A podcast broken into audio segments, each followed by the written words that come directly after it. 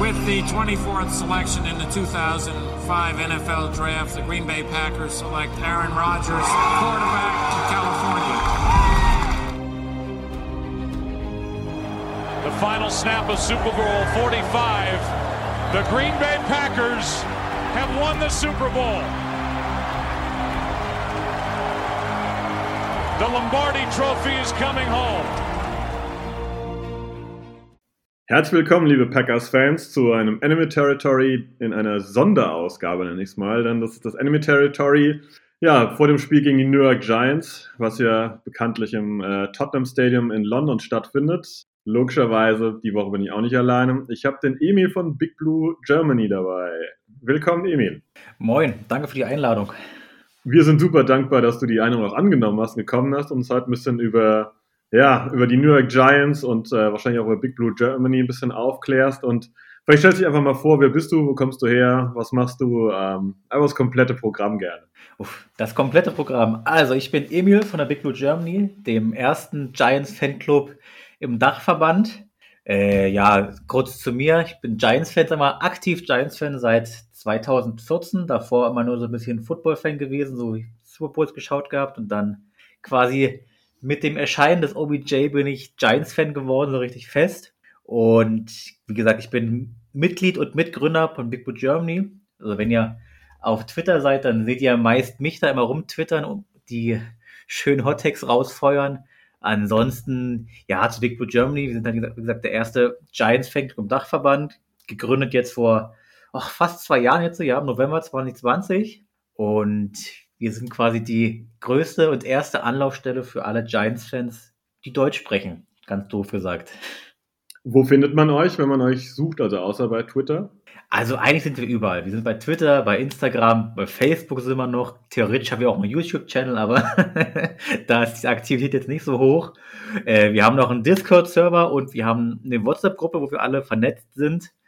Ich sage mal, wenn du Big Blue Germany eingibst, findest du uns eigentlich überall. Und eine Homepage haben wir auch noch. Da könnt ihr euch auch die Satzung und äh, den Mitgliedsformular oder den Mitgliedsantrag runterladen. Wunderbar, das ist ja das äh, Rundum-Paket schon mal. Sehr schön, also sollten uns hier Giants-Fans hören, die da auch Interesse dran haben, dann äh, wendet euch an äh, Big Blue Germany oder halt entsprechend an Emil. Ich glaube, ihr kommt auf jeden Fall Richtung Ziel. Ja, jetzt sind wir schon direkt bei den Giants und haben die ein paar Mal erwähnt. Kannst du uns mal aufklären, was die Faszination New York Giants für dich ausmacht? Du hast ja schon ein bisschen angedeutet, OBJ 2014 hat es letztendlich knack gemacht, aber wahrscheinlich steckt noch mehr hinten dran. Also grundlegend ist es ja diese Faszination New York, so Metropole, so gefühlt, du denkst an die USA und für mich war es immer so das erste, was dir in den Kopf kam, war New York. Big Apple, diese, diese riesen City und das kam dann, diese Faszination erst über so, ich sag mal, das war, wann war das? Ich glaube, gefühlt mein erster Super Bowl, den ich gesehen habe, war 2007 irgendwas, da hast du den, hast du verschlafen geschaut gehabt irgendwo nebenbei und dann hast du es durchlaufen lassen, aber den ersten, den ich wirklich aktiv mitverfolgt habe, war damals der letzte Super Bowl-Gewinn 2010 2011 von den Giants. Und da kam ich auch nur auf die, weil ich, wir haben mit Freunden geschaut und ich hatte von Football, also keine Ahnung. Ich dachte mir so, hä, ja, ich war halt wie ein Event halt, lange wach bleiben, mit Freunden Football gucken, ein bisschen doof quatschen. Und dann war halt bei mir so, ja gut, alle sagen, die Patriots machen es und ich war so, nee, der Underdog, auf die setze ich.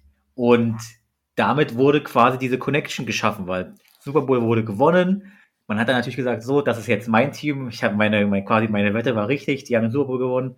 Die verfolge ich jetzt weiter. Und dann wurde halt Football so ein bisschen interessanter nach und nach. Und ich sage mal so 2012, 13 dann mal so 1, 2, 3, 4 Regular Season Spiele gesehen. Aber dann so wirklich 2014, warum auch immer 2014, das war die erste Saison, die ich komplett geschaut habe. Natürlich perfekt. 2014 wurde OBJ gedraftet. Also das ist immer noch einer meiner all-time favorite Giants-Spieler. Das war damals noch ein wirklich geiler Right Receiver. Klar ist er heute immer noch, aber halt verletzungsgeplagt. Und das war so meine Giants-Connection, die damit richtig anfing.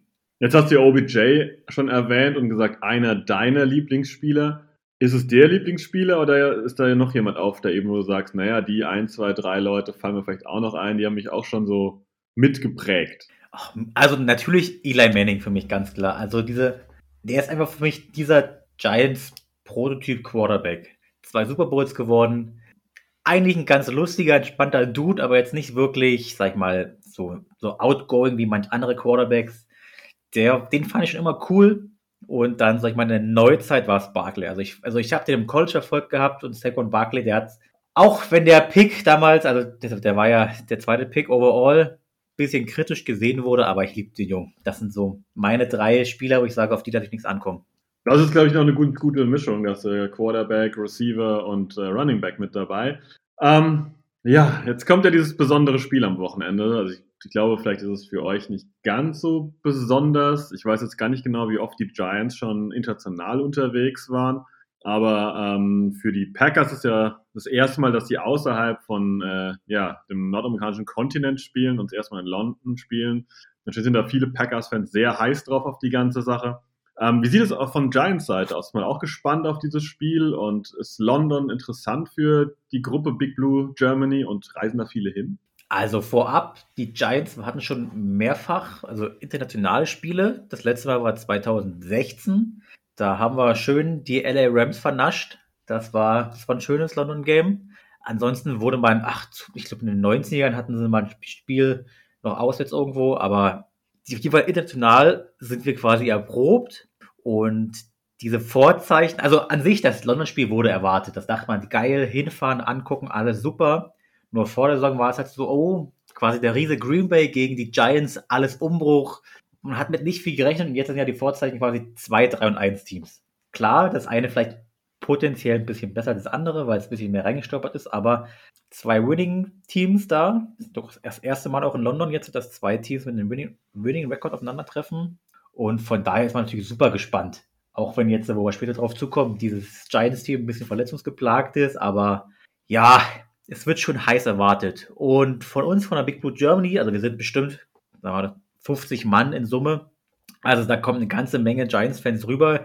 Wir wissen auch schon von den, sag ich mal, unseren Fanclub-Freunden aus aus Großbritannien, aus Irland. Es kommen ganz viele Amis rüber. Also das wird schon ordentlich blau werden. Ja, ich glaube, ähm, ich kann mir vorstellen, dass dieses Spiel das Spiel ist, wo vielleicht mit am wenigsten gemischte Fangruppen da sein werden. Ich glaube, von Packers Seite kommen auch sehr, sehr viele. Also wir haben ja unseren Fanclub da auch und da sind auch große Massen unterwegs. Die UK Packers sind sehr, sehr groß. Da kommen Massen und wenn von euch noch Massen kommen, ja, ich glaube, wir werden ich sag mal überspitzt wenig, vielleicht Bengals-Fans oder was auch immer dazwischen sind. Ich glaube, das könnte ein sehr ja, grün, blau, weiß, rotes äh, Stadion werden, oder? Also ich hoffe mal, ich gehe natürlich, es ist London, es wird nicht 50-50 sein. Es werden von allen Fangruppen irgendwelche Leute dabei sein. Ich weiß auch von anderen Fangruppen, die es vor Ort sind. Aber gerade bei so zwei traditionsreichen Franchises, die auch eine große Fanbase haben, gehe ich schon mal davon aus, dass viele kommen werden. Plus vor allem die Packers-Fans, weiß man eh, sind ein bisschen verrückter als die Giants-Fans. Von daher glaube ich, es wird sehr viel grün werden. Ich hoffe, du meinst positiv verrückt auf jeden Fall. Ähm, ja, was wir trotzdem vor dem London Game einfach mal noch durchgehen wollen, ist der historische Rekord von äh, der Partie Packers gegen Giants. Und da steht es aktuell 34 zu 26 für die Packers. Zwei Spiele gegen Unentschieden aus. Die letzten drei Spiele haben die Packers allesamt gewonnen. Das letzte 2019. Das war damals in New York. Da haben die Packers mit 31 zu 13 gewonnen. Vor diesen drei Siegen haben sie aber auch drei Spiele ja, gegen die Giants verloren in den Jahren 2012 und 2013 letztendlich, glaube ich, ein relativ ausgeglichener Rekord. Ähm, ja, und du hast schon so ein bisschen darauf hingewiesen, das kann durchaus ein interessantes Spiel werden, weil beide Mannschaften mit einem 3 und 1 Rekord antreten. Wenn man so überlegt, ist es total irre, dass das vorher noch nie passiert ist, dass äh, Teams mit positivem Rekord aufeinander getroffen sind in London. Aber es ist einfach so. Und das muss man auch dann, ja, ich finde, respektieren, weil die Siege kriegt man in der NFL, egal wie es läuft, nicht geschenkt. Aber trotzdem muss ich jetzt fragen, Erwartung an die Saison. Du hast schon gesagt, vor der Saison war es so ein bisschen eine Frage, okay, da kommen die Packers und jetzt kommen die Giants hier vielleicht in einem größeren Rebuild. Und jetzt stehen die beide mit 3 in 1 da. Was sind aber eigentlich letztendlich die Erwartungen von euch an die Saison? Und wenn du vielleicht verknüpfen willst, was sind die Erwartungen an das Spiel am Sonntag? Oh, die Erwartungen vor der Saison und jetzt sind aktuell für mich zwei verschiedene. Vor der Saison dachte ich mir so, okay, wenn wir mehr als vier Siege holen, die wir letztes Jahr haben, und dann so bei fünf, sechs, vielleicht auch sieben Siege enden, bin ich vollkommen zufrieden. Ich will einfach nur ein Team sehen, was engagiert ist, was Einsatz zeigt, wo man nach und nach auch ein Wachstum sieht, weil wir auch viele junge Spieler haben. Das war so der primäre Ansatz vor der Saison. Natürlich hat man nicht gedacht, dass man jetzt nach vier Spielen 3 und 1 steht. Das wäre vermessen. Gerade wir haben gegen die Titans gewonnen, den ehemaligen Nummer 1 der AFC. Und das waren auch keine einfachen Spiele bis jetzt oder auch noch keine schönen Siege in dem Sinne. Das war alles sehr erkämpft. Aber trotzdem muss man jetzt sagen, jetzt steht man 3 und 1 da. Und jetzt kann man natürlich wieder sagen, ja, die Statistik sagt, wenn du 3 und 1 stehst, sind, ich weiß, ich glaube, es sind 70 Prozent, dass du die Playoffs schaffst. Das ist mir alles gar nicht so wichtig. Eigentlich will ich immer noch meinen Ansatz haben, dass wir einen schönen Football sehen. Aber dazu will ich jetzt noch sehen, dass einfach zum einen Saquon Barkley zeigt, dass er der, der fucking beste Running Back der Liga ist und dass man einfach auch noch gerade über die Defense mehr kommt. Dass man jetzt, klar, die Offense funktioniert nur so semi-gut, außer Barkley, sag ich mal, aber eine def defensive Dominanz, wenn man die so mehr und mehr aufbaut in der Saison, dann sind so meine Erwartungen oder halbwegs erfüllt, plus dann noch, keine Ahnung, sieben, acht Siege, dann bin ich voll zufrieden. Okay. Jetzt habt ihr ja so eine Division, in der, ich sag mal, die die Commanders sind super dysfunctional. Ich glaube, da ist nicht mehr viel zu holen, weil ich mir dieses Kommentar jetzt mal erlauben darf. Und dann sind da die Cowboys und dann sind da die Eagles noch. Ähm, ist das irgendwie auch ein bisschen zäh da so jetzt mit 3 zu 1 trotzdem gefühlt nur Dritter zu sein, obwohl es ja eigentlich ein guter Saisonstart war? Also erstmal zu den Commanders gebe ich dir vollkommen recht. Also ich war noch nie ein Carson Wentz-Fan und Carson Wentz sieht, also der sieht echt nicht so gut aus, so dieser typische Ganzlinger halt. Und dass die Division vornherein knapp wird, war mir klar, weil, sind wir mal ehrlich, die Eagles haben einen, wenn nicht den besten Roster der NFL. Jetzt mal Jalen Hurts ausgeklammert, obwohl der wirklich gut spielt, aber ich sag mal, für mich, wenn man die Spiele anguckt oder diese Zusammenfassungen, sieht man schon, dass vieles über seine Umstände kommt, weil der hat eine Mörder-O-Line, der hat ein Top-Running-Game und der hat Receiver, wo, also es gibt wahrscheinlich kein besseres Receiver-Core teilweise als was die haben. Von daher war klar, dass die Eagles die Division anführen werden, dass jetzt 4-0 ist, das sei mal dahingestellt. Bei den Cowboys bin ich doch eher überrascht, weil ich dachte mir mit Cooper Rush, nachdem Deck ausfällt, wird so, naja, wenn sie nach vier Spielen so zwei Siege haben, dann ist schon gut.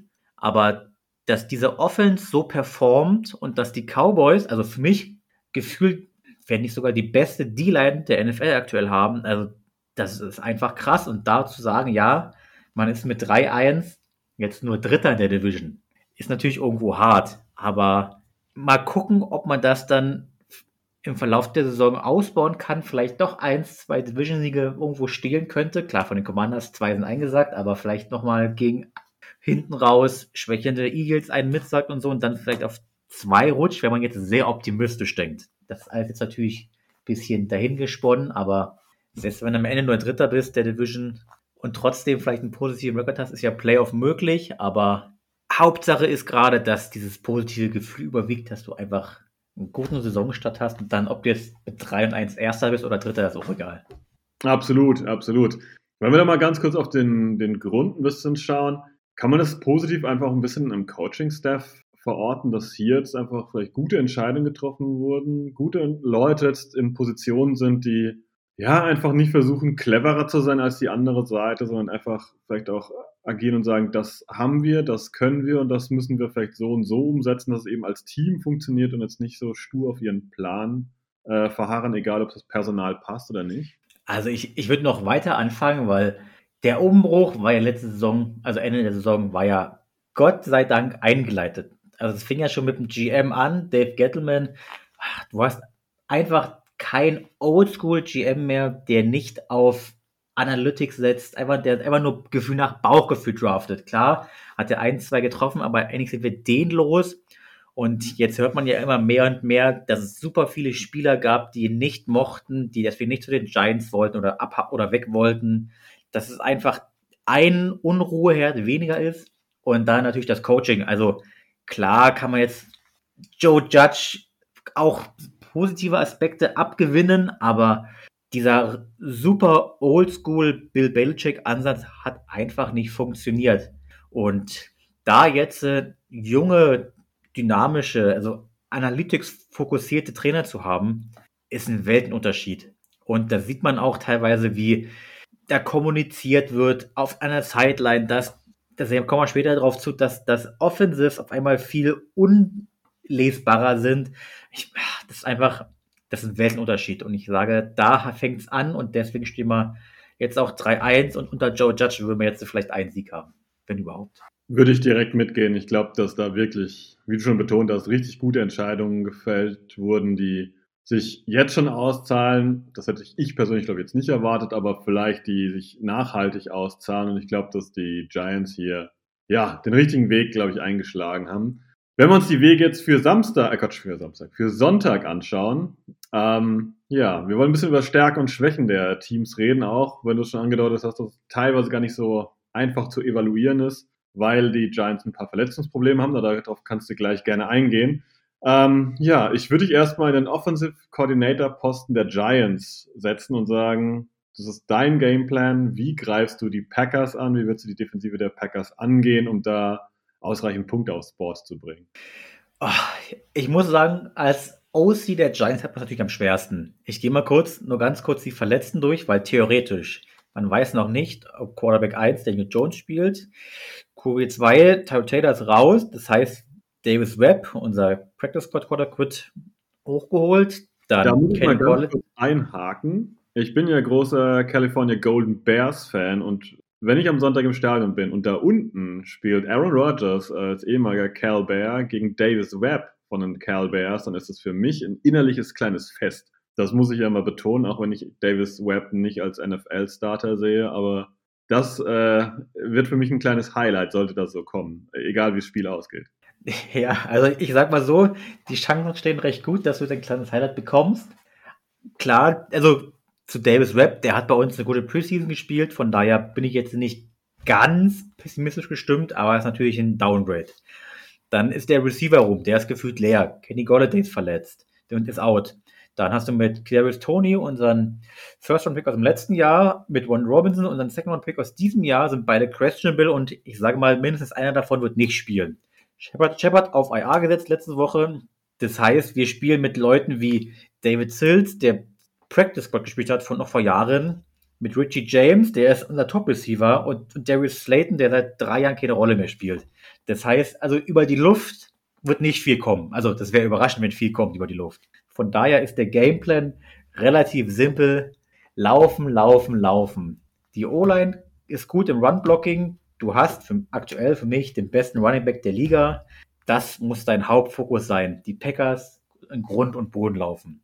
Und da man halt, selbst wenn Daniel Jones nicht spielt, mit überhaupt immer noch einen Quarterback hat, der auch halbwegs athletisch unterwegs ist, kann man immer noch Bootlegs einbauen, genauso wie gegen die Bears, weil so haben wir die Bears geschlagen. Die konnten einfach unsere Quarterback-Bootlegs nicht verteidigen.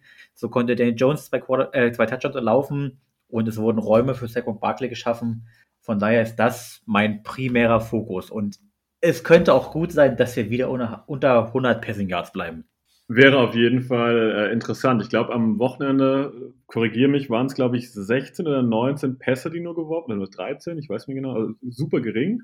Eine Handvoll auf jeden Fall. Wir waren ja. auch nur bei 70 Passing Yards oder sowas. Also, ja. dass du damit ein Spiel gewinnst in der heutigen ja. NFL. Und, und Barkley hatte, glaube ich, 31 äh, Rushes alleine, plus ein, irgendwelche anderen Leute noch zwei, drei. Wer, wer jetzt gar nicht angesprochen hast, was mich interessieren würde, äh, Daniel Bellinger, der Tight End, galt vorm Draft als bester Blocker. Ähm, wird ja wunderbar zum Running äh, Game quasi passen. Hat sie aber jetzt auch, ich finde, als Receiver bislang ganz gut bewiesen und aus meiner Sicht mehr Bälle gefangen, als man äh, hätte erwarten können. Der hat nämlich schon in diesen Spielen jetzt acht äh, Bälle reingezogen. Könnte ja so ein kleiner Faktor werden? Äh, Gehe ich voll mit aus. Also für mich ist eh Bellinger unser einziger Tight End, wo ich sage, der hat auch Receiver Aspekte drin, weil wir haben noch mit Myrick und Hudson zwei Titans, die ausschließlich fürs Blocken zuständig sind, die vielleicht auch mal einen Ball alle paar Spiele fangen, aber das ist ja zu vernachlässigen. Aber die sind super Blocker und Bellinger hat auch, also der kann auch super blocken, hat sichere Hände. Von daher erwarte ich mir schon, dass das über die Spiele mehr wird. Und das wurde es ja auch, dass er mehr eingebunden wird. Natürlich kann er eine Option sein, wenn man jetzt so sagt, Barkley läuft rechts und du hast halt einen Screen, wo du auf ihn wirfst, aber ich glaube, er wird kein einzelner Fokuspunkt sein, dass man sagt, man geht jetzt über ein Thailand. Aber für einen Rookie grundsolide. Ja, ja, absolut. Kann ich mir auch genauso vorstellen, dass da durchaus das eine oder andere Play mal hingeht, aber das jetzt kein großer Faktor wird. Habe mich aber nur interessiert, weil ich glaube, wenn der Wide Receiver Room vielleicht wirklich äh, dann komplett am unteren Ende besetzt ist, dass dann eher vielleicht ein bisschen mehr in Fokus rückt, ohne dass das jetzt, glaube ich, ein Spiel wird, in dem die Giants viel passen, wie du das schon erwähnt hast. Werden wir die ganze Sache ein bisschen rumdrehen und ähm, setzen dich in den Defensive Coordinator Posten der Giants. Erklär uns doch mal, wie du die Offense der Packers um Rogers, Jones äh, und Co. Ja, stoppen willst. Das ist natürlich eine bisschen verzwickte Mühle. Also ich setze mal voraus, dass Leonard Williams wieder fit ist und zurückkommt. Das sieht ganz gut aus, weil ohne ihn sind wir schon sehr anfällig gegen das Run-Game. Das heißt, wenn er nicht fit ist, ist die Prio eigentlich mehr auf den Pass bedingt als gegen den Run. Aber wenn er fit ist, kann man eigentlich sagen, der Run ist gut verteidigt. Wir können auch gerade jetzt mit, unser, mit Rookie Kevin Thibodeau und unserem letztjährigen Rookie Aziz Ojolari auch gut Druck über, über Außen bringen. Von daher ist eigentlich die Devise, primär den Lauf zu stoppen und den Quarterback unter Druck zu bringen, weil ja, unsere Cornerbacks sind außer Dory Jackson echt nicht gut. Gerade jetzt schon wieder verletzt. Ach, von daher, wir spielen da mit Dory Jackson und dann spielt außen Fabian Moreau, der vor zwei Wochen auf, aus dem Practice Squad geholt wurde und noch irgendwen. Von daher, deswegen wird die primäre Devise sein, den Lauf zu stoppen und Aaron Rodgers unter Druck zu setzen in der, in der Pocket. Ich meine, klar, mit Aaron Jones und AJ Dillon hast du auch zwei gute Running Backs auf der Packers-Seite, von daher wird da auch der Fokus drauf sein. Vielleicht auch noch Jones als Passempfänger rausnehmen, wenn es klappt, weil wir haben mit McKinney einen guten Talent, der auch sowohl covern kann als auch in die Box kommen kann. Deswegen ist der primäre Fokus Run stoppen und dann hoffen, dass uns Aaron Rodgers nicht tief schlägt.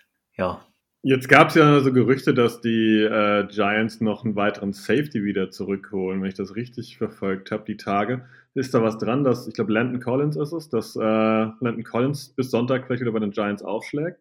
Also die Möglichkeit besteht, der war jetzt gestern zum Workout und was man so hört, lief auch alles gut, aber man geht eher davon aus, dass wenn man ihn verpflichtet, dann eher zum Spiel nach dem London Game wird, also dass es zu kurzfristig ist für London. Von daher habt ihr Glück gehabt. Aber obwohl, sagen wir mal ehrlich, klar, Landon Collins, ein alter Giants-Spieler, ich, ich, ich fand den immer super gut, aber der war eher ein typischer Box-Safety, der nicht covern konnte. Von daher, klar, würde es zum Giants-Plan passen, wenn er bis dahin fit ist und auch teilweise alle Reads kennt.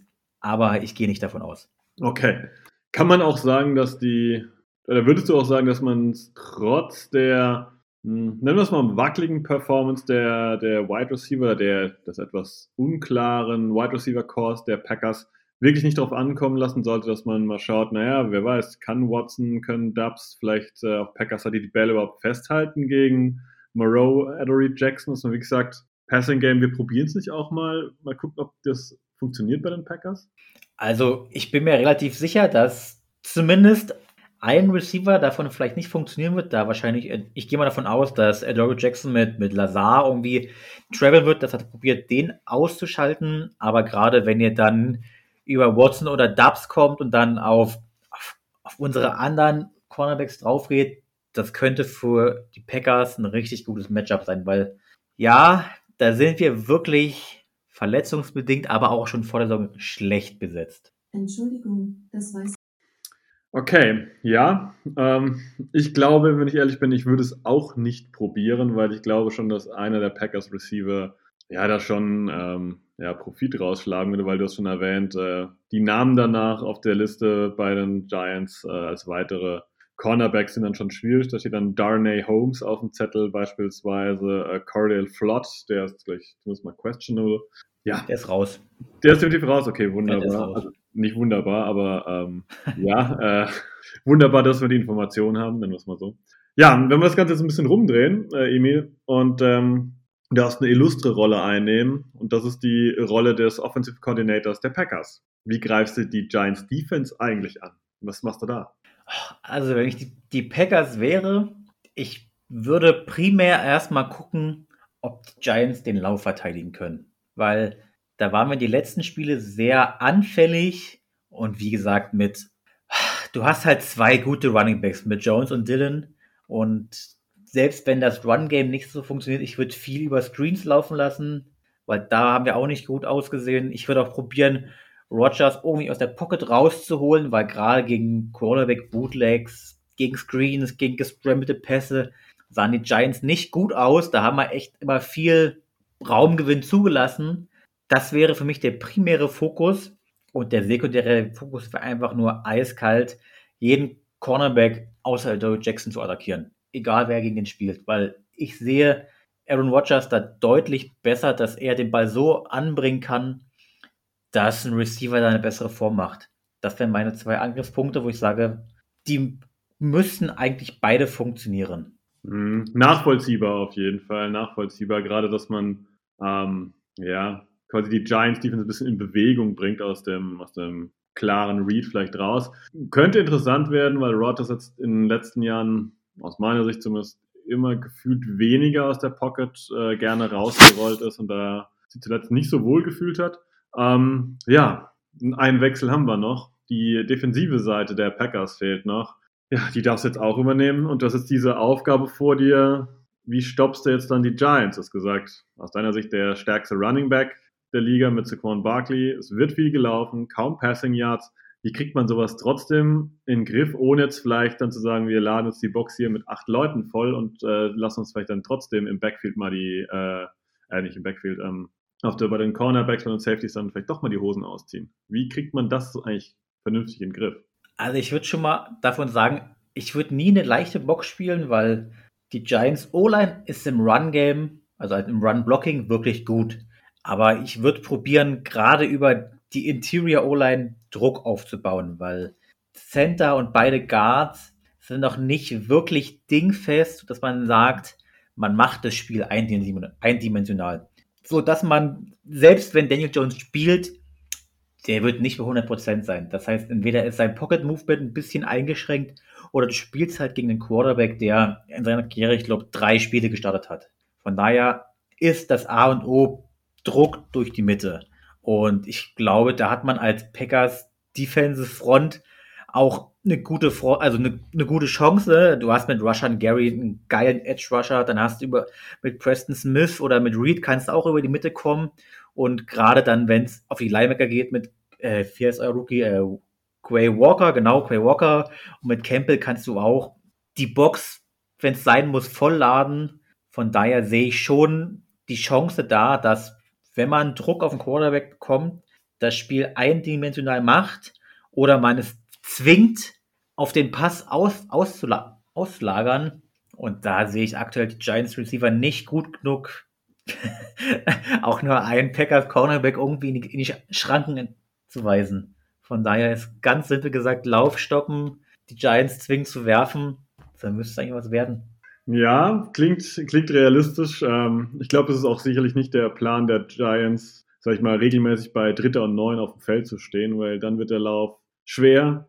Und ähm, ja, dann ist die Perspektive garantiert etwas schwierig auf jeden Fall für die Giants. Ich glaube, das gilt dafür, wenn Daniel Jones auf dem Feld steht und vielleicht nicht 100% ist, als auch wenn es Davis Webb am Ende sein sollte. Ähm, ja, Player to watch. Wir hatten noch ausgemacht, dass du dir noch einen Spieler aussuchst auf der offensiven wie auf der defensiven Seite, der vielleicht jetzt dem ja, Standard-NFL-Fan gar nicht so bekannt ist, den vielleicht nur so Giants-Insider kennen, wo du sagst, naja, aber auf den könnte man schauen, das ist ein interessanter Spieler, der noch nicht so einen großen Namen hat. Wen hast du denn da für uns mitgebracht? Ich gebe erstmal vorweg, das war wirklich schwer, jemanden zu finden, weil ich nicht weiß, wer fit ist und wer spielt. Von, da, von daher habe ich zwei Propositionen mitgebracht. Einer, wo ich sage, der spielt hundertprozentig und der andere, wenn er fit ist. Hau die gerne beide raus. Offensiv sage ich mir, Right Receiver Richie James ist, ich glaube, für den, sag ich mal, für den normalo NFL-Fan wird der einem nichts sagen.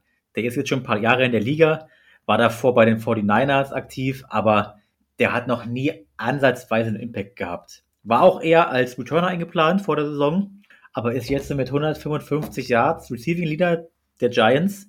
Äh, Gerade auch über die Mitte, über Slants ist er, hat er sichere Hände. Also wenn es jetzt der Zweiter und Sieben heißt, ist es eine gute Anspielstation. Hat auch eine gute Chemie gehabt mit Daniel Jones. Von daher ist er aktuell eh Receiver Nummer eins könnte also einen großen oder Anführungszeichen großen Impact haben. Und wenn fit, würde ich die Augen auf Wanda Robinson haben, unseren Second Round Pick dieses Jahr. Der war im Camp super smooth, hatte eine gute Chemie mit Daniel Jones, ist so ein bisschen ein Hybrid Receiver, weil der kann im Backfield stehen, der kann im Slot spielen, der kann außen spielen, der kann, der ist so ein bisschen Divo Samuel light und Kopf kleiner. Von daher könnte er wirklich für Entlastung sorgen, wenn er fit ist. Aber das ist da halt das große Fragezeichen. Ja, und in der Defensive ist es mir gefühlt fast noch schwerer gefallen. Aber ich gehe da auf Linebacker Jalen Smith. Ich meine, den NFL-Fan, vielleicht kennt man ihn. Der war damals ein Second-Round-Pick von Dallas. War da auch solide, wurde dann aber vor zwei Jahren entlassen.